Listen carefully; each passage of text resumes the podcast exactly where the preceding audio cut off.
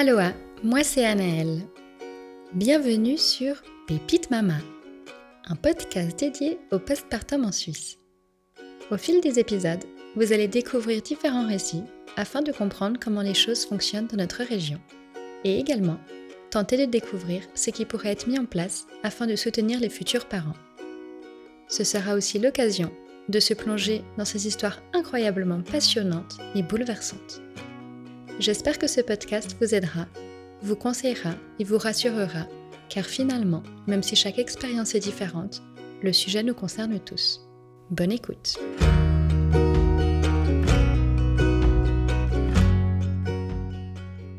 Salut les filles Hello Bienvenue sur Pépite Pro. On va commencer avec une petite présentation. Donc, vous allez me donner bah, chacune votre tour, vos prénoms, euh, d'où vous venez, quel est votre métier, est-ce que vous avez oui ou non des enfants. Et puis, euh, et puis on va commencer comme ça.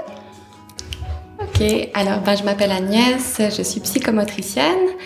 Euh, je travaille dans une école spécialisée avec des enfants d'âge scolaire et puis en parallèle comme indépendante à Olon dans la région du Chablais. Et puis euh, dans ce travail euh, en indépendante, j'avais vraiment envie de me centrer sur euh, l'intervention auprès des enfants de, de 0 à 4 ans pour, pour vraiment agir au tout mhm. début du développement. Et est-ce que tu as des enfants? Pas encore. D'accord. Moi, c'est Elodie Maillard, donc je suis psychomotricienne et maman de deux enfants. J'ai un petit garçon, Rémi, qui vient d'avoir trois ans et Lisa qui aura une année. Et moi, je travaille, euh, j'ai beaucoup travaillé en fait dans les écoles, les mhm. écoles publiques qu'on appelle les, services de psychologie scolaire. Et puis là, je me suis lancée euh, comme indépendante euh, depuis un petit moment maintenant, enfin depuis en fait août 2020. Euh, au centre PEPS, qui est un centre pluridisciplinaire pédiatrique, où je travaille avec des physios, des ergothérapeutes, et moi comme psychomotricienne. Et aussi comme Agnès, avec euh, cette envie de travailler plus particulièrement avec les petits, mhm. avec les 0-4 ans. Voilà. Eh ben super la psychomotricité. Je suis pas sûre que ça va parler à beaucoup d'auditeurs, donc euh, c'est chouette. On va faire peut-être découvrir euh, une, un nouveau métier, une nouvelle solution, une nouvelle carte en plus dans, dans le, jeu des parents. Alors, maintenant, vous êtes ici pour nous parler ben, de votre métier, hein, nous expliquer qu'est-ce que c'est la psychomotricité, euh, et puis ben, aussi peut-être la raison pour laquelle vous aviez envie de, venir en parler sur les ondes de Pépite Mama. Je sais pas laquelle veut se lancer en premier. Oui, alors bah, la psychomotricité pour nous, euh, elle a vraiment son rôle à jouer euh, dans, le, dans le domaine de la petite enfance et de la périnatalité. Euh, voilà, il y a beaucoup de choses qui se jouent dans ces premiers temps de rencontre entre le parent et son enfant. et puis le psychomotricien, il peut intervenir autant pour soutenir le parent que pour soutenir l'enfant dans son développement. voilà. Elodie, est-ce que quelque chose à, ajouter? je, me disais peut-être, c'est vrai que euh, la psychomotricité, c'est vraiment un métier qui est pas très connu, mhm. qui est en fait au final euh, assez récent. Mhm. Et puis qu'il y, y, a pas mal de personnes qui savent pas tellement ce que c'est. Puis je me disais peut-être c'était l'occasion aussi là de, de, parler un petit peu de ce que c'est mhm. cette psychomotricité. Euh, en fait, vraiment, la psychomotricité, c'est vraiment tous les liens entre le psycho et la motricité. Ça veut mhm. dire ce qui se passe dans la tête, au niveau des émotions, au niveau de, la compréhension du monde. Mm vraiment, tout, tout cet aspect psychologique de la personne, le côté affectif, et la motricité. Donc, la motricité, c'est, OK, comment je suis dans mon corps? Qu'est-ce que j'arrive à faire? Qu'est-ce que je fais de mes mains? Et tous ces liens, en fait, entre ce qu'il y a dans la tête et ce qu'il y a dans le corps, font l'être humain, mhm. en fait. Et forcément que, ben, peut-être qu'on a tendance à oublier, mais que l'aspect émotionnel ou euh, psychologique d'une personne a un impact sur sa motricité et peut-être c'est quelque chose qu'on on se rend pas compte ou, qu'on n'est même pas au courant en fait carrément. Mhm. On part, je crois vraiment du principe que toute cette vie intérieure, la vie psychique, euh, cognitive, mhm. relationnelle, elle va s'exprimer à travers le corps et en l'occurrence, il y a un tout petit euh, c'est principalement par ce biais-là que ça s'exprime. Mhm. Du coup, c'est là où c'est particulièrement intéressant d'aller voir comment comment le bébé il investit son corps, comment mhm. il utilise son corps et son mouvement pour entrer en relation, bah, déjà avec lui-même, hein, pour euh, mhm. pour se découvrir soi-même, puis après pour aller euh, entrer en relation avec son parent, son entourage, et puis bah, aussi explorer son monde. Ah, c'est clair, l'exploration. Hein. Ok, alors peut-être qu'on peut gentiment aller sur le sujet, ben, nous décrire un peu plus euh, qu'est-ce qu'est la psychomotricité euh, en, tant, que telle. La psychomotricité en tant que telle, c'est vraiment un métier où on va, on va, on travaille en général dans, dans des salles avec de l'espace, avec mhm. des objets. Et puis en fait, notre, notre but, c'est vraiment d'accompagner l'enfant pour, euh, pour avoir un développement le plus harmonieux possible. Par exemple, un enfant qui aura de la peine à faire quelque chose avec son corps ou qui sera mal à l'aise dans son corps, en, bébé, hein, qui, qui, a mhm. peut-être des difficultés à commencer à pouvoir maîtriser son corps, ça va créer des frustrations au niveau émotionnel. Donc en fait, on va toujours regarder un petit peu, ben ok, cet enfant, est-ce que je vais devoir être avec lui plus active au niveau de, la, guidance motrice? Comment est-ce que je peux lui apprendre, le mettre dans des situations où il va pouvoir petit à petit mieux maîtriser son corps? Et puis, ben, il y a aussi des enfants avec lesquels on va être plus dans quelque chose. Ok, ben, cet enfant-là, au niveau relationnel, je sens qu'il y, a besoin d'une présence, il y a mhm. besoin d'un enveloppement, il y a besoin de peut-être plus de chant, peut-être plus de quelque chose dans le jeu. Mhm. Donc voilà, nos, nos, outils, c'est vraiment le jeu, le mouvement, mhm. la présence relationnelle, vraiment euh, au plus proche en fait des besoins de l'enfant. Ce qui est assez sympa, je pense, pour un enfant euh, d'arriver dans cet environnement. Il y a encore plein de choses à découvrir et je pense que c'est aussi un moment, un moment qu'ils apprécient, non, les enfants, quand ils sont à un rendez-vous avec vous, ou il y a quand même un gros stress chez eux qui se manifeste? Non, alors je crois que de ce côté-là, on a vraiment énormément de chance. C'est un, c'est une approche qui convient souvent beaucoup aux enfants. Euh, c'est une porte d'entrée, voilà, de, de passer par le corps, le mouvement, l'exploration.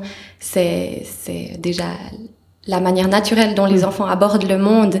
Et puis, euh, je trouve qu'on a un, un, outil fantastique pour travailler avec les enfants. Ouais, c'est clair. Donc, je crois que, en tout cas, moi, j'ai, j'ai rarement eu le cas d'un enfant qui mettait les pieds au mur pour, euh, pour, euh, pour travailler. Ouais. ouais. Ça peut arriver parfois que, que c'est plutôt ben, en fait les parents qui se disent ben, tiens zut euh, mon enfant a besoin de la psychomotricité. Une frustration en fait des parents de frustration ou peut-être aussi parfois d'inquiétude mais qu'est-ce qu'elle va me dire celle-ci c'est quoi la psychomotricité? Euh, voilà donc il y a des fois un peu ce, ce, besoin de rassurer les parents que en fait on peut venir voir une psychomotricienne on n'a pas besoin d'avoir euh, un gros handicap ou une difficulté super importante pour venir voir une psychomotricienne. en fait, presque tout enfant devrait passer, euh, enfin, comme ça, hein, je, lance une idée, mais je trouve que ça ferait pas de mal à, chaque famille, parent, de, de, voir dans les trois premières années une ou deux fois une psychomotricienne. Quoi. Je, pense que on peut que apprendre en fait certaines choses et puis peut-être comprendre un peu plus ben, comment son enfant se développe. Mhm. Bah, je crois que c'est vraiment dans cette idée que, avec Elodie, on, on réfléchit à, à, la mise en place d'ateliers d'éveil mhm. euh, et puis de, de psychomotricité hein, aussi pour les un tout petit peu plus grands, euh, dans l'idée d'être vraiment là sous forme de prévention, en fait, d'informer les parents, de proposer euh, aux parents et aux enfants de vivre des explorations, enfin des expériences euh, psychomotrices mhm. riches, et puis de voilà de favoriser un bon développement psychomoteur. En fait, en y a, avec des grands, ça prend du temps. Mhm. Avec des petits, le, le, le, cerveau du bébé, il est fait pour grandir, il est mhm. fait pour, euh, pour suivre des chemins du développement. Et en fait, par exemple, un enfant qui, qui aurait de la peine à trouver le chemin, par exemple, vers le quatre pattes, mhm. eh bien, peut-être qu'il faudra deux, trois séances pour lui dire, bah, regarde, là, tu peux mettre ta jambe, ta hanche en flexion, regarde, tu peux avoir un appui sur tes mains, tu as de la force dans tes bras, regarde, je t'accompagne, comment aller à quatre pattes. Et puis en fait, peut-être qu'il faudra deux, trois séances avec un enfant pour apprendre à faire du quatre pattes, alors qu'après, si on voit un enfant beaucoup plus tard, euh, je sais pas, même à 4, 5 ans, qui a jamais fait de quatre pattes, ben, il va falloir énormément de séances pour que son corps intègre ces mouvements, ce schème, ces mhm. schèmes moteurs-là. Ouais. Puis ben, comme, comme vous dites, hein, si on peut aider aussi ces petits à, à pouvoir éviter euh, de, de, passer par là plus tard, quand c'est un peu plus pénible, pourquoi pas. Hein. Mais du coup, dites-moi un peu, ben, en quoi concrètement consiste euh, votre métier? Bah, notre métier, concrètement, ça consiste, ben, comme, comme, euh, comme mhm. je l'avais dit avant, à accompagner l'enfant. Donc euh, concrètement, ben, on reçoit un téléphone, soit parce qu'il y a un parent qui a une inquiétude, voilà, ou qui se pose des questions, qui se dit, ben voilà, là, pourquoi mon enfant il est comme ça, mon mhm. enfant il pleure beaucoup. Enfin voilà, le parent en général, c'est on reçoit une demande et puis on rencontre ben, les parents pour un premier entretien, faire un petit peu connaissance, revisiter aussi un petit peu les, étapes de vie, hein, tout ce qu'on appelle l'anamnèse. Qu'est-ce qu'est l'anamnèse? L'anamnèse, en fait l'histoire développementale, l'histoire de vie de l'enfant, parce que voilà, on sait que que tout ce qui peut se passer pendant la grossesse, de tout ce qui a pu se passer dans dans la vie aussi des parents, hein, au niveau transgénérationnel, va avoir un impact, mhm. va en fait moduler ou colorer euh, bah, la vie de l'enfant, que ce soit sur le plan génétique héréditaire ou que ça soit sur le plan euh, ben voilà, des, des, traits de caractère, donc des, des choses comme ça, hein, ou des événements de mhm. vie qui peuvent être traumatisants ou difficiles. Voilà, puis ensuite, une fois qu'on a fait l'anamnèse, on, on fait un, un, bilan psychomoteur pour avoir euh, une idée de comment l'enfant fonctionne, comment il s'organise dans son corps, mhm.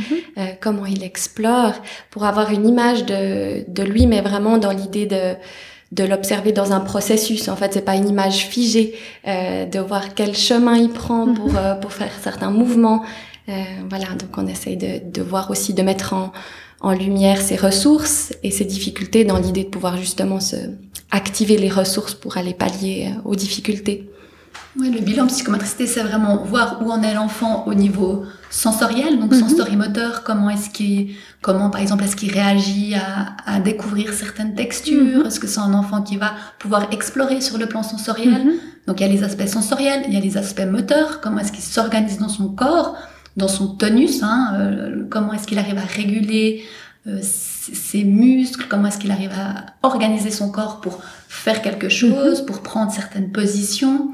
On va regarder où il en est au niveau relationnel, comment est-ce qu'il arrive à entrer dans la relation. Est-ce que c'est un enfant qu'il faut toujours aller chercher, solliciter, ou mhm. alors est-ce que c'est un enfant curieux mhm. d'être d'être dans le lien?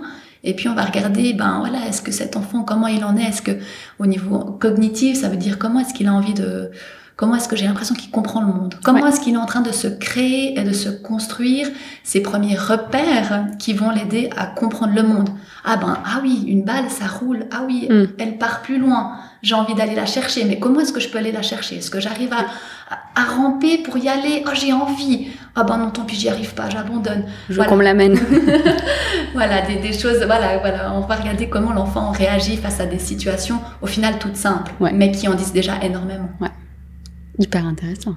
Ça me donne directement envie de, de vous donner mon petit là. Et du coup, ben, quel est votre rôle euh, de psychomotricien dans le domaine de la périnatalité, qui est quand même le domaine de Pépite Mama?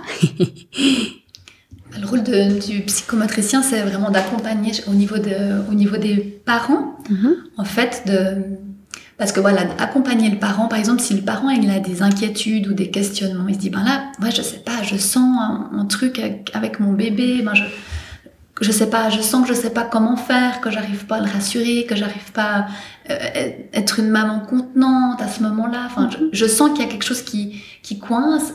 Et ben nous, notre rôle, ça va être aussi de, de venir en fait au final euh, accompagner cette maman-là mhm. ou ces parents-là, hein, cette maman, ce maman, mhm. papa, ce papa-là, pour que à leur tour le parent puisse en fait accompagner leur enfant. Mhm. Donc nous on aura vraiment ce rôle de, de pouvoir euh, faire ce qu'on appelle un peu de la guidance parentale qui, qui aura un impact chez le parent et chez l'enfant. Bien évidemment.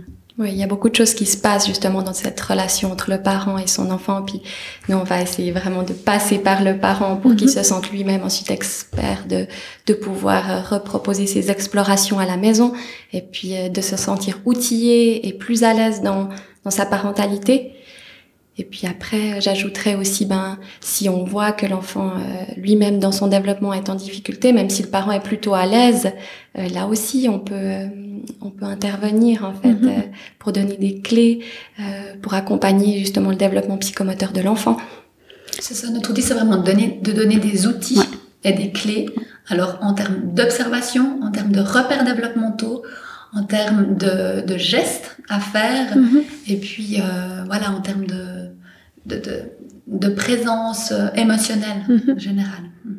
Vous n'hésitez pas aussi à travailler en réseau, j'imagine, avec d'autres professionnels quand vous vous sentez qu'il y a un besoin, bah, peut-être un ergothérapeute, pour que vraiment vous ayez un réseau qui se mette pour euh, le développement et l'amélioration de l'enfant, j'imagine? Oui, bah ça c'est indispensable en fait de, de pouvoir être ouvert à rediriger les parents quand c'est plus dans, dans nos cordes ou de pouvoir justement euh, travailler en complémentarité mhm. avec que ce soit des psychologues, des ostéos, des physios, des ergos, les pédiatres aussi. Enfin mhm. voilà, tous ces professionnels de la petite enfance avec qui on collabore volontiers parce que c'est indispensable pour être, pour mieux comprendre l'enfant. Mhm. Oui, ça c'est vrai. Par exemple, euh, moi, en ce qui me concerne, les ostéos, enfin vraiment systématiquement, je conseille aux parents d'aller voir des ostéos parce que il y a, voilà, la, naissance, enfin toute la grossesse, toute la naissance a, vraiment un impact sur le développement. Euh, vraiment plus tard après, mhm. il y a des choses qui peuvent, enfin voilà, l'enfant il peut rester coincé, il peut y avoir des douleurs, mhm. et ça vraiment, euh, moi j'ai envie de dire à toutes les mamans qui, qui ont accouché, qui vont accoucher, enfin vraiment aller voir des ostéos bébés parce que vraiment euh, elles ont des doigts de fée pour aider ces mhm. petits bouts de chou à, à, juste trouver un confort dans leur corps. Et euh, chez un bébé, confort dans le corps est égal aussi à, à confort dans, dans, dans l'émotion mhm. et, et, dans, et dans la vie psychique. Le réseau est hyper important dans, bah, dans mm. tout le domaine de la périnatalité, mais et dans tous les domaines. Et dans tous les domaines. mais donc c'est c'est intéressant de voir aussi que ben, pour vous, vous, vous faites partie de ce réseau. C'est aussi ça que qu'on voulait mm-hmm. faire passer comme message. Et du coup, bah, la prochaine question, c'est, je vais un peu la mixer. Donc euh, c'est surtout, bah, euh, est-ce que vous pouvez peut-être nous expliquer et nous donner quelques signes qui pourraient mener les parents à consulter pour un bébé?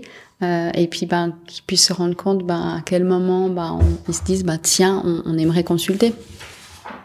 Bon alors je crois que comme on l'a dit avant déjà suivre euh, enfin que les parents suivent leur intuition mhm. ça c'est primordial euh, de se dire que qu'une consultation ça peut nous nous donner un petit coup de pouce et puis s'il y a besoin de plus d'un suivi plus plus intensif ou plus ciblé ben voilà il y aura il y aura quelqu'un qui pourrait mhm. être là comme comme soutien euh, ensuite, il y a toutes les problématiques d'enfants qui naissent dans un, dans un, dans un terrain de fragilité.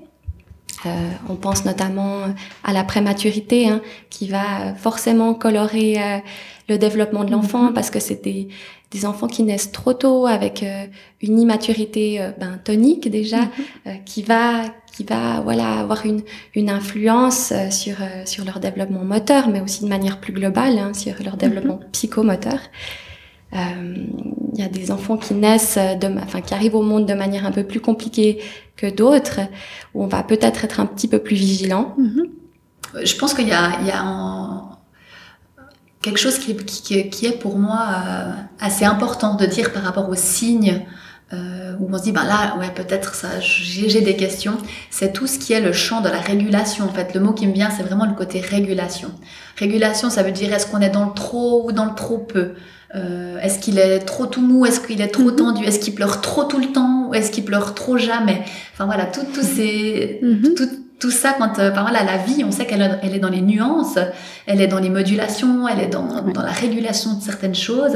Et il y a des bébés chez qui, enfin pour, pour lesquels cette régulation est compliquée. Mhm. Et puis ça, pour moi, c'est un des signes. C'est vraiment euh, ce qui peut amener euh, voilà, un enfant qui est trop agité ou alors un enfant qui est, qui est un peu trop passif. On se dit, ben là, il, se passe pas grand-chose. Ou alors, ben purée, en fait, je, je, je, sais pas comment faire avec lui. J'ai l'impression que je suis toujours à côté de la plaque. Je, mhm. j'ai envie de, là, j'ai l'impression qu'il a besoin de dormir, mais en fait, non. Et puis, c'est ok, on, ça arrive à tout le monde euh, d'être un peu déphasé comme ça avec son bébé, on sait plus trop quoi faire. C'est évident. Mais, voilà, chez, des parents qui se mhm. retrouvent vraiment constamment confrontés à ça, et eh bien là, je pense que ça vaut la peine de, mhm. de demander conseil à, à, un professionnel juste pour être aidé, parce qu'on sait que l'épuisement parental est, ben, à un moment donné, c'est juste normal, hein, mhm. de, de, de, on n'en peut plus. Quoi. Ouais. Mhm. Il y a aussi quelque chose qui me vient en tête, c'est que ben, en tant que parent, souvent, surtout les nouveaux parents, on a connaissance de ces étapes de développement de l'enfant. À tel âge, il va faire du quatre pattes, à tel âge, il va ramper, à tel âge, il marche, à tel âge, il, il s'assied seul ou il, il, marche, peu importe. Et quand ben, l'enfant rentre pas vraiment dans ces cases-là, euh, quand c'est son premier enfant, on, on a vite tendance à, ben, à paniquer. Peut-être que là, j'aurais besoin, enfin, peut-être que vous pourriez nous dire, euh, est-ce que si un enfant ne respecte pas ou n'est pas dans les codes de, de, de développement euh, qu'on nous donne, est-ce qu'il faut penser à consulter ou selon vous, euh, encore une fois, vaut mieux s'écouter et puis pas forcément, c'est pas parce qu'il n'est pas dans, dans ces codes-là qu'il y a un problème. Alors je pense que là, tu évoques vraiment une question qui est très importante, qui est vraiment ces stades, ces, ces stades et ces étapes clés mhm. dans le développement. Parce que nous, c'est vraiment vraiment quelque chose d'important pour nous. Donc oui, oui, il y a des étapes clés dans le développement et oui, on s'attend à ce que l'enfant passe mhm. par des stades. Et puis, euh, il y a des repères. Alors très souvent, euh, le Graal, c'est la marche. Mhm. Il doit marcher. Mais en fait, pour nous, comme psychomotriciens, en fait, il y a énormément, enfin, en fait, je, je, veux pas dire tout parce que ça serait un petit peu extrémiste, mais voilà, vraiment, je vais le dire. Allez, tout, allez. tout se passe avant cette acquisition de la marche, en fait, parce que l'enfant, il apprend à faire des choses avec son corps, se retourner, se mettre à plat ventre, redresser, se redresser la tête, repasser sur le dos, se déplacer en roulant, ramper, trouver lui comment se mettre assis, se commencer des petits déplacements mhm. assis en passant, ben tiens voilà on y est, mhm. aux quatre pattes, pouvoir se mettre debout tout seul. Mhm. Hein, euh, comment je me mets debout tout seul Ah ben tiens j'ai en appui. Et puis finalement maintenant j'ai plus besoin d'en appui pour me mettre debout. Je suis capable moi de me verticaliser tout seul au milieu du salon sans me tenir à quoi que ce soit. Et puis ben ça y est je me mets à marcher. Donc il y a vraiment oui ces étapes-là euh, sont importantes mhm. pour l'enfant euh, sur le plan neurodéveloppemental, sur le plan de, sa capacité à être autonome, à se sentir bien. Donc oui, mhm. si euh, votre enfant ne passe pas par ces stades qui sont attendus dans le mhm. développement, c'est un petit signe d'alerte. Il y a quelque chose qui, qui doit un petit peu questionner. Et puis, Parfois, il se peut qu'il y ait certains professionnels ou même euh, l'entourage hein, qui se veut peut-être bienveillant, hein. la grand-maman qui dit « Oh mais bon, c'est bon, c'est pas grave, hein, euh, tu sais, toi t'as pas fait de quatre pattes, il n'y a pas besoin d'en mhm. faire, ou, ou il va très bien, mhm. et puis oui, il va très bien sur d'autres plans, mais peut-être que ces aspects-là valent la mhm. peine d'être un petit peu plus visités. Après, par rapport au, stade des âges, peut-être Agnès, tu, tu, peux, tu veux dire toi, parce que ça c'est aussi un autre point important. Oui, on s'attend à à une certaine chronologie, à une certaine acquisition selon des âges. Mm-hmm. Mais pour nous, ce qui est important, c'est vraiment plutôt le processus et la vision globale. C'est ça. Puis il y a une certaine fourchette en fait euh, qui, qui nous donne de la marge, de la marge. Je pense notamment à la marche. Hein. Il, y a, il, y a, une fourchette très très large. Et puis euh, la société met énormément de pression aux parents, euh, euh, fait beaucoup le focus sur cette étape de la mhm. marche. Et puis ben nous on va on va justement se dire mais non l'important c'est pas forcément que là à ce moment-là il marche, mais mhm. plutôt est-ce que toutes les étapes au préalable elles sont bien mises en place? Est-ce que son corps, l'enfant, enfin est-ce que l'enfant est prêt dans son corps pour pouvoir marcher? Et puis du coup, ben voilà, on s'intéresse surtout au, cheminement pour mhm. arriver à, à, une certaine posture ou à un certain mouvement, euh, plus que, que la posture en, en elle-même. Mhm. Et puis euh, c'est ce qui incite là actuellement beaucoup de parents à mettre l'enfant debout très très tôt, à, à, le tirer avec les bras en l'air pour mhm. qu'il puisse faire ses premiers pas. Puis d'ailleurs il y a toute la famille qui dit eux mais super, il est déjà super tonique, il fait déjà ses premiers pas. Alors qu'en fait, euh, ben non, nous on aurait envie de dire mais il fait du quatre pattes, c'est trop bien, laissez-le explorer comme ça. Ouais, ouais. Euh, on a un peu le même phénomène avec la posture assise. Hein. Oh, il se tient bien droit, dis donc. Euh, euh, voilà. Et puis en fait, c'est peut-être un enfant qui est super rigide et qui va pas du tout pouvoir explorer, pas du tout se, se défaire de cette posture pour se retrouver de nouveau à quatre pattes pour pour marcher mm-hmm. librement.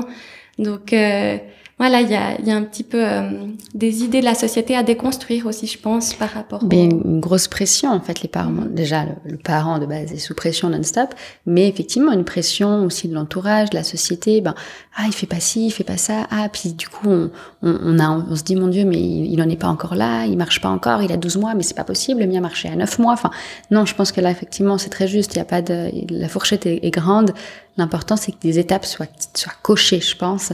Puis quand on sent que ces étapes peinent un peu, ben, ne pas hésiter à se dire, ben, tiens, on va, on va consulter, voir ce qui se passe. Peut-être que absolument rien, mais je pense que ça fait pas de mal de, de, de s'en assurer. Exactement, ouais, c'est ça. Y a... Et du coup, ben, expliquez-nous comment ça se passe un suivi de consultation thérapeutique. Ben, donc, un suivi de consultation thérapeutique, c'est vraiment nous, on va, comme psychomotricien, on va vraiment euh, se rapprocher de ce qu'on appelle la zone proximale de développement de l'enfant. Donc, hein, on aura ce focus de voir, ok, il en est où?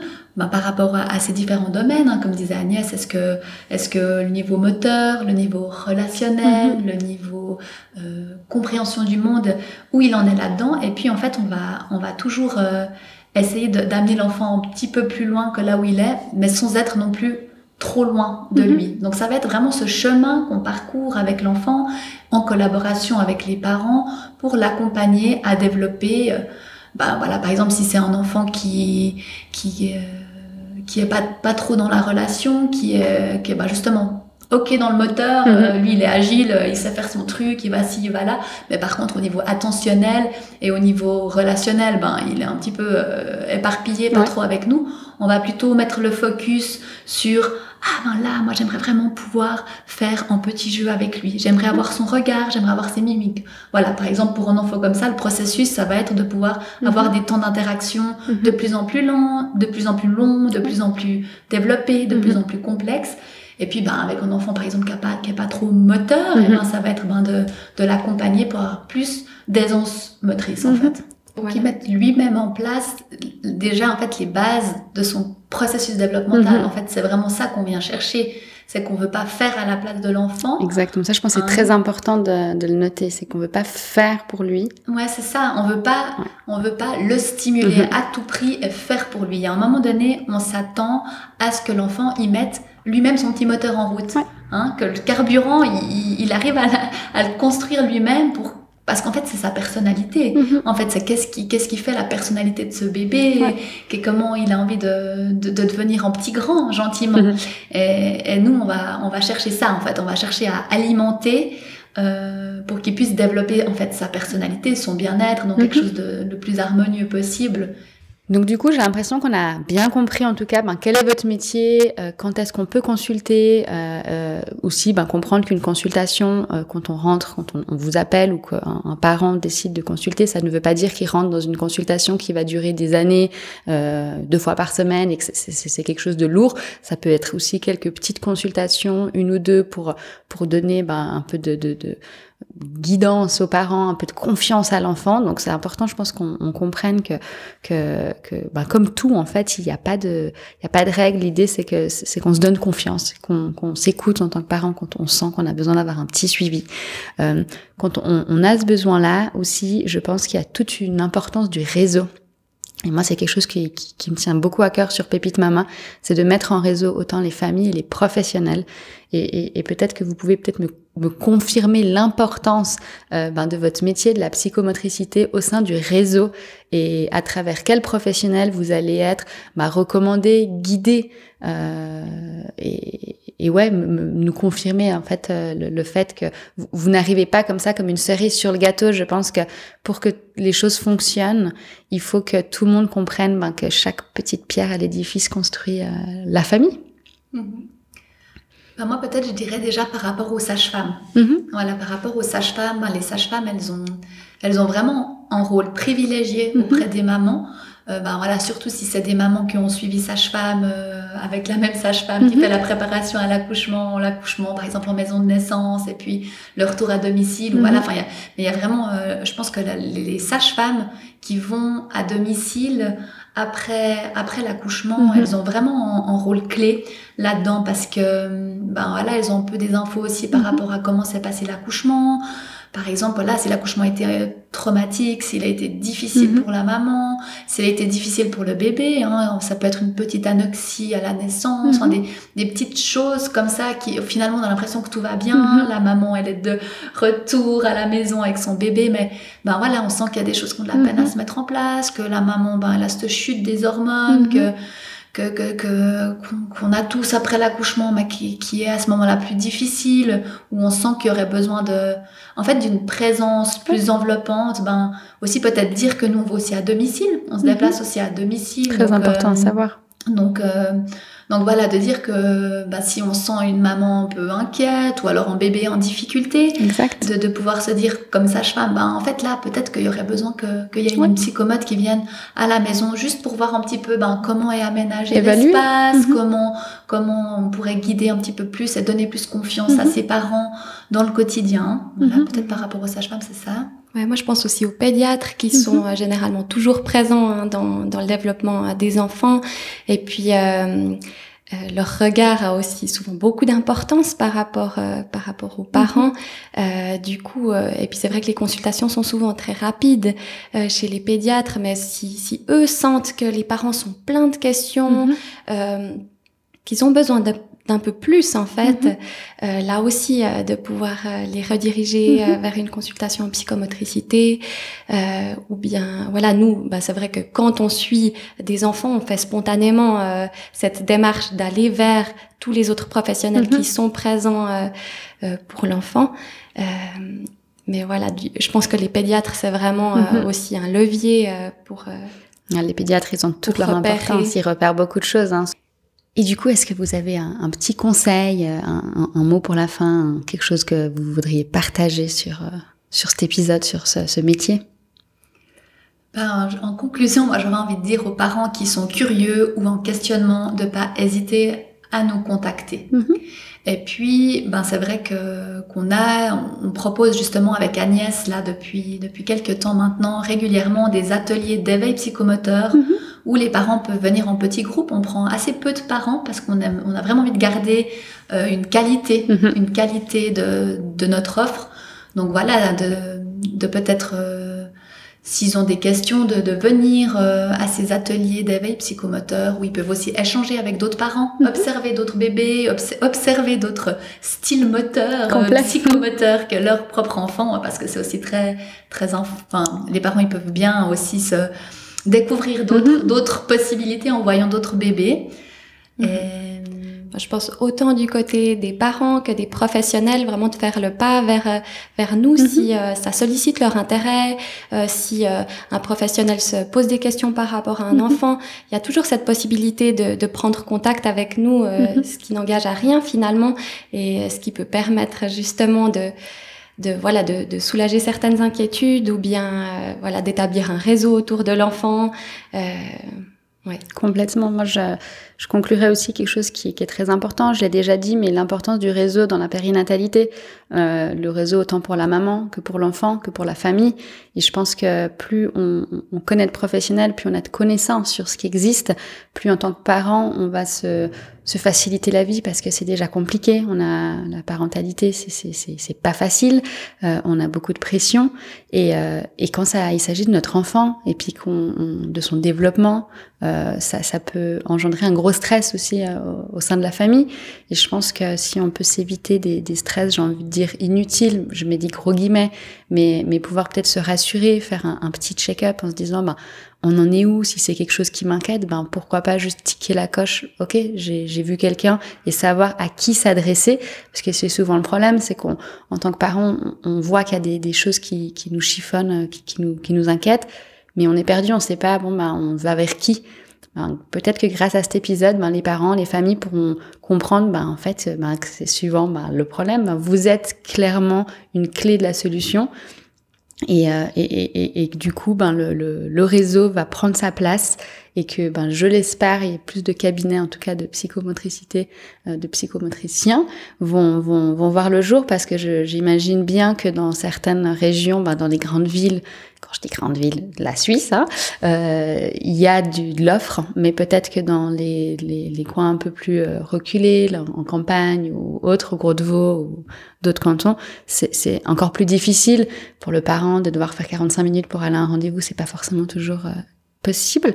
Donc si on peut aussi rendre votre métier plus connu et puis faire augmenter euh, la demande, ben moi je dis c'est bénéfique, bénéfique pour tout le monde. Ah oui, avec plaisir, oui. En tout cas, je vous remercie les filles. Euh, je, voilà, je sais que vous restez à disposition s'il y a des parents qui ont des questions euh, et, et, et, je vous souhaite ben, vraiment tout de bon dans votre, dans votre aventure parce que c'est vraiment super ce que vous faites. Merci pour ton accueil. Oui, merci beaucoup. Avec plaisir. Je vous remercie pour votre écoute et n'hésitez pas à faire circuler les épisodes sur les réseaux et à vous abonner à ma chaîne afin de faire grandir la communauté.